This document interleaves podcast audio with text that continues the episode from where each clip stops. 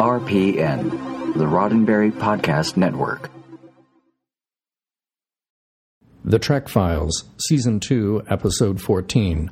Bob Justman, TNG Bible Revisions, January 25th, 1987.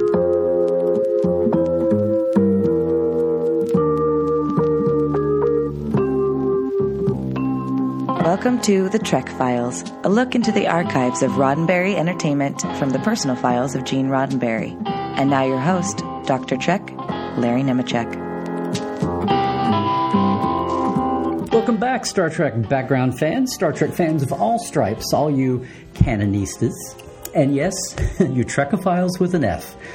We've got another one of those developmental memos from the early roots of Next Generation, late 86 and early 87, and another wonderful Bob Justman memo to Gene as they are struggling and evolving what we would all know as the Next Generation. Still seminal times. This is a memo that I was able to access when I was writing the Next Generation Companion, but I had forgotten the detail until we pulled it out and looked at it again today. I hope you will enjoy this. And once again, if we're accused of being the Bob Justman Fan Club HQ, I will gladly take that on. Uh, give a listen, and then I'll be right back with this week's guest. In attempting to reach a final geographical layout for the new Enterprise bridge, Eddie Milkis and I have found certain anomalies in the present design, which we will discuss with you. Arising from these anomalies comes a question which needs resolution Namely, what are the true functions of all our regular cast members and where are their usual duty stations? Well, welcome back, Trekophiles. I, I always say this. We always uh, remind you that you can see the entire document at our Facebook page, The Trek Files, facebook.com slash The Trek Files. But uh, you really, we're going to be talking about this whole document. It's only uh, two and a, and a, fraction pages. But the bottom line is, aside from saying, ooh, ooh, that's where that happened, that's where that came about, it really sheds light on the brain trust from the small group of people that were that were putting uh, Next Generation together here. Eddie Milkis is mentioned here. Eddie Milkis was, had been a post production coordinator on the original series who had gone off and and well, I guess he'd made a good name for himself in Hollywood. He'd been associated with a couple of little shows you may have heard of: uh, Happy Days, Laverne and Shirley, Mork and Mindy. Uh, he did not need to come back at 86 and 87 and work with Gene, but he did it as a favor and was gone fairly soon and was replaced, quote unquote, by a guy you may have heard of, a studio guy they pulled in for the job named Rick Berman who was on who was on the on the ball on the team here within another couple months. But Bob Justman's talking about he and Eddie being uh, the the nuts and bolts here. And and John Champion is our guest this week. You all know John from uh, Mission Log and Mission Log Live every Tuesday night. Uh, John, this is another one of those evolutionary moments in what we all know now as next generation that I just love because we have such great documentation for it. Here's here's what's so cool. Thank you, by the way. Here's what I so love about this memo. Um, first of all, it's a Bob Justman memo, so you know it's going to be well thought out. You know it'll be well written um, and very insightful. Um, I, I, too, I, I, will be a charter member of the Bob Justman fan club that you have started. But I think what's neat about this is that this is a, a, memo where creativity and logistics mm-hmm. collide. Mm-hmm. So you do have that brain trust. You have Eddie, you've got uh, Gene, you've got Bob. Then you, you have the lunch crowd. So Dorothy, David writing their stuff and saying, hey, we talked about this, we talked about this. What if the holodeck does this? What, you know? So all these creative ideas are flowing. And at that point, it's kind of in a vacuum right? Mm-hmm. Because we we don't have we don't have sets built, we don't have very specific uh, uh, stories written yet, we don't know the interaction, we don't have a cast yet. We just have names on a page. So what Bob is doing here is he says, uh, "Okay, I'm going to put my producer hat on." And realize that we we only have so many standing sets we only have so much time. He says specifically, we have 43 minutes per episode. a syndicated in, hour. In our syndicated hour, as opposed to the 52 to 55 they could knock out on TOS. Right. Um, we have to get people from point A to point B to drive the plot along.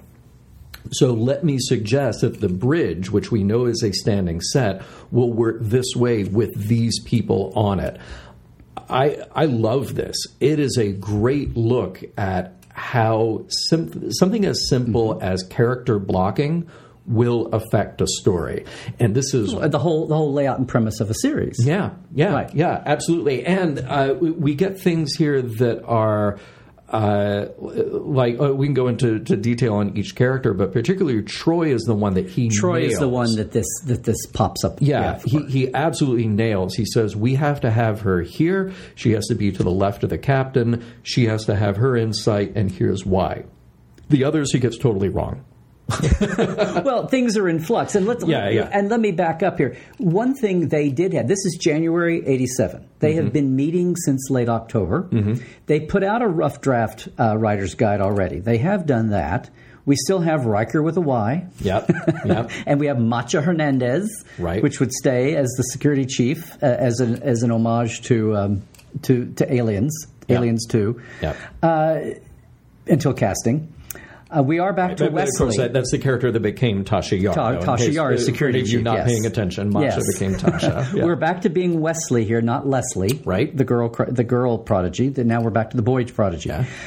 But what they had hap- they did have a couple of months of. I I mean, Andy Probert and Mike Okuda were on staff. Some of the art people were there for conceptualizing, Mm-hmm. and they what they did have to work with, and what they are pushing against, because he talks about a current theory here that they're changing he did have the initial, uh, you know, so much of what they're doing right now is still in the, it has to be totally different from the original series while it's being exactly the same. Right, The way they define characters and positions, like no chief engineer, no Vulcans, you know, or the, the medical doctor will even be a lesser character. We're going to redefine the job positions as a way to redefine characters and, and character archetypes and all of that. And we're going to make sure the captain does not beam down to every landing party slash away mission, right? Until he does. Until he does. Until the actors' needs take over and we have to do some uh, uh, sex and shooting. Sex and shooting. Yeah. uh, jumping and fighting. But what they had established so far was Gene's desire to have this be the ship that runs itself. He didn't want it to be the submarine, the battleship, the 60s looking version of the Enterprise. What he was working with conceptually was the full, the, the floor to ceiling uh, view screen, the loungy kind of living room of the future. We're all just kind of sitting around, and the ship runs itself, and we barely interact when we can, and we can focus on ourselves. Well, and, and it's interesting because okay, he's got Geordi sitting in uh, one of the two front chairs. Right. I So mean, he- they, they've evolved at the point where there's only three chairs and then two down front to the screen. Right. Right. And so they're quibbling over those. Yeah, yeah. So you have the three in the center with the with uh, the captain in the dead center, and then you have the two up front. So you've got Macha in one of those front chairs and Geordi in the other front chair. And he says Geordi has the dual responsibility of helm and communications. So, uh, but uh, under the premise that well, the ship is pretty much doing everything already. It's really only the captain who might change course, and once that's punched in, you're good to go. So, yes, that would leave the person at the helm with a lot of free time. But really, it, we didn't end up with that. But really, the uh, the communications job wasn't a job anymore on that bridge. Pretty much anybody could pick up a call from anywhere, and I think more times than not, it, it, it was in It was the later it was the tactical horseshoe. Yeah, it was right. tactical who was saying. Which is not that there's no tactical horseshoe here yet. right, right. Well, there He's the talking ramp. about the ramps Yeah. and two levels. Yeah, yeah. But there's no station at the back. But the other big thing here is they're envisioning that the three chairs, captain and first officer to the right, but Mm-hmm. that data would be Well, or even data if you Yeah, read, right, right. read the, you know, those writers' guides earlier on. yeah, Data does everything. Has the third else. chair in the command circle. and even describes that it might be uh, a, a moving chair that kind of slides around those consoles. Well, he's talking about moving data to the aft stations. Yeah, yeah, and then doing everything, and then doing everything engineering, systems control, life support control, which. Yeah, I mean, you, you have the computer running the computer at that point Right. to make sure all of that is happening. He- yeah, And, I don't know. I'm, I was going back and looking to how much of the android in search of his humanity. I think that's in there. Hmm. But when you read these overt descriptions of the character, it's all just it's it's a glorification of Galaxy Quest. he's he's just repeating what anyone could go and look at. You know, could Yeah. go look up, and the the ship that runs itself with a voice. Yeah, it's right. like the Borg Queen for Starfleet. I mean, it's Right, right, right. You know, it's just he's just the voice of that. And, and in this respect, Data would not be a part of away missions. Right? Uh, yeah, yeah, he would just be there, and and he's he even says it's like Jack Webb, just the facts. That's what Data is there for. So everybody's away on an away mission. Picard can just turn around and say, "Give me the facts," and Data says, "Here's what's happening." Okay, done. That's it. That- that's that's all Data has to do. well, and My, how then and again, they're they're they're they're they're they're fleshing all this out. They're trying to figure out the best dynamic. But again, they have Macha, the security chief. So imagine Tasha Yar Mm-hmm. down front. Where she's secu- security chief, he's saying she should be weapons control, Yeah. and have her down front. So you're you're harking back to Sulu, Yeah. at the front Yeah, at the front yeah. two chairs. Yeah. But, th- but again, you're seeing the dynamic of Gene's idealistic. This should be the ship that runs itself. We're all just having a good time with our families off somewhere on the ship. You know, letting technology run things until our human our humanity is needed. Versus the reality of, like you said, Bob Justman jumping up and going, "Okay, we're going to pay these people Yeah. to be regular cast members and hope our audience gets invested in them." Yeah. So we kind of need to have them there. And and but Bob is the one standing back and saying, "Okay, we've got Picard, Data, and Riker pinned down. What about Troi, Macha, and Geordi? Where do they hang out?" He's trying to find them places, but it's hand in hand the the geography and and the role function. Because Geordi, he's also saying, "Okay, Hellman Communications." In this memo, he's proposing that he be an ombudsman because we have this huge crew, and and uh, he says, "I would almost say give it to Troi." But she's so fleshed out, we don't need. I mean, this is so funny because Yeah. who's the one that almost gets written out the first I- scene? I know, right, They're they're right. leaning so much here still on Troi and her empathy. Yeah. they don't realize how that's all going to blow up as being impractical or, or at times ridiculous. Right. and they will want that that vision. But then you spin up to see Troi. They have they they describe her as being the ship's sociologist and being responsible for a thousand souls on the ship, and she's going to represent and speak up for the crew. Which now I look back, that's and that's exactly what she did, and they Mm-hmm. went to that function later on.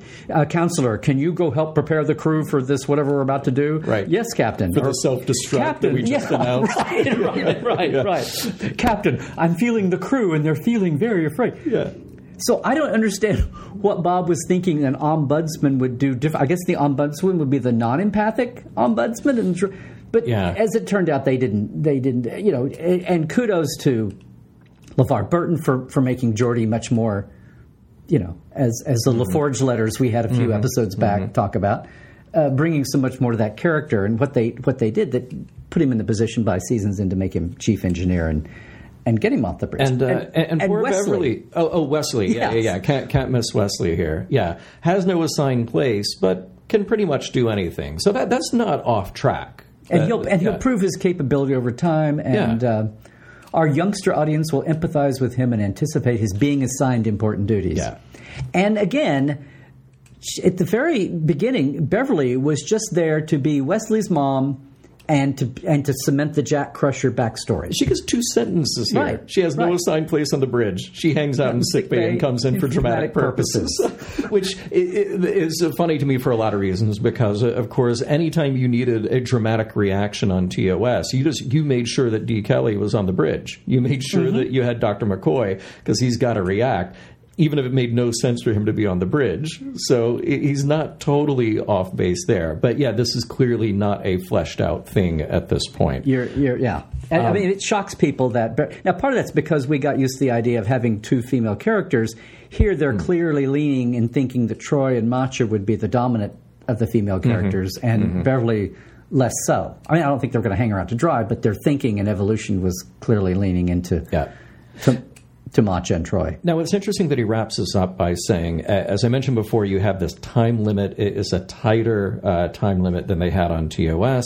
Um, but he's saying, like, the less time that we spend on geography and exposition, the more time we'll have for exciting storytelling. Interesting to me because I, I think one of the differences with TNG compared to TOS is it has a little more mellow pace very often on TOS, you jump right into the action. There's mm-hmm. it's just a, a, a faster cut show. TNG, at least early on, there's a lot of people sitting around talking. There's a lot of uh, just getting from point A to point B. So, Are you saying there's a lot of stories trying to figure out how to have themselves be written? Uh, maybe I'm saying that. maybe that'll pop up in another memo or 10 down the road. Or season or two? Or season or two, yeah. yeah. Uh, so i- interesting that he says that because, again, he's not wrong at all. Um, so he, he, he wants to make sure that he's got the right people in place on this bridge. Uh, in order to drive the action so you get the exposition sort of out of the way.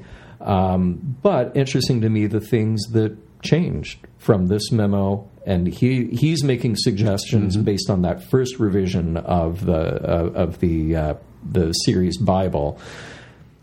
Then there's going to be obviously several more revisions down the road Right. until you solidify who's going to be on that bridge, thus who's actually driving the episode action. Right. This is this is th- there are basically three on paper defined writers' guides in the evolution. One in December ish. Mm-hmm. Uh, this is on the eve of the February fourth version Yeah, two, super basically close, yeah. And then March twenty third, they put out the final one, which is the one that went out to writers when they were trying to pitch and Mm-hmm. get and get writers in the door and get on with the show. Uh, but again. To see Bob Justman putting into writing, no, Troi should be in that third show, in that third seat Yeah. um, because that's he's not saying we need something to define this series. But even though Troi was almost written out the first season when they took away her, her empathy as a dramatic point, that is one of the defining moments of, of Next Generation is is elevating mental health and, and and crew outlook and separating it from not only our times but from the '60s Trek. And uh, yeah, just a slice of life of evolution. It's like examining the strata in a cut of rock. I love it. I love it. So thanks, John, for joining in for this other look at the ongoing evolution of Next Generation among all the many file folders here in, Gene's archives. The Trek Files is produced by Roddenberry Entertainment. Executive producer, Rod Roddenberry. Additional production by Ken Ray. All documents are available at facebook.com slash the Trek Files. For more great podcasts, check out podcast.roddenberry.com. And for more deep diving of Star Trek behind the scenes, visit Dr. Trek and Portal 47. That's me at larrynemecek.com.